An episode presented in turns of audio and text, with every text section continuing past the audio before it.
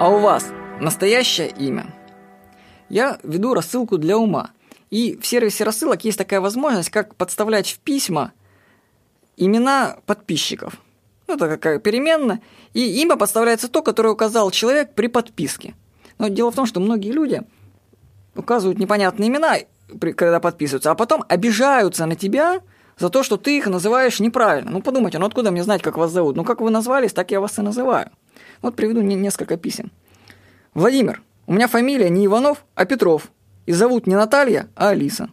Я поменяла имя фамилии официально. Тут у меня в голове сразу песенка начинает крутиться. Напомнится вороне, а может быть собаке, а может быть корове. Однажды повезло, прислал ей кто-то сыра, грамм думается 200, а может быть 300, а может и полкило. Ну ладно, это еще... Ничего, мне еще угрозы пишут.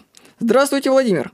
Не могли бы вы обращаться ко мне в своих рассылках или по имени, или уж с фамилией Сидорова? Буду вам очень признателен. Или скажите, пожалуйста, как отписаться от ваших рассылок, если они будут приходить с обращением Светлана Сидорова. Я вообще ничего не понял.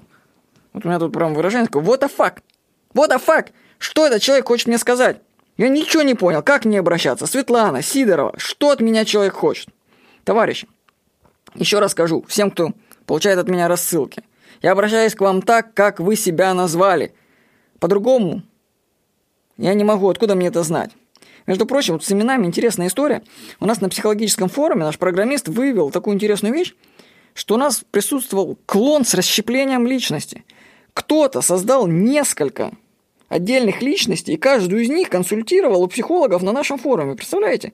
Вот там были клоны, там девушек, пенсионеров, детей. Ну и мало, чтобы зарегистрироваться под отдельными личностями, нужно использовать разные телефоны. И кто-то это сделал и консультировал своих субличностей. Я надеюсь и безгранично верю, что вы, мой дорогой слушатель, не страдаете расщеплением личности.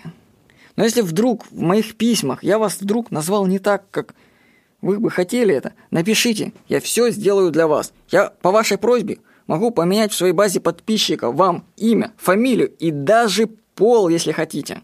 Так что, если это вас волнует, напишите мне, я все сделаю как нужно. Всего хорошего. С вами был Владимир Никонов.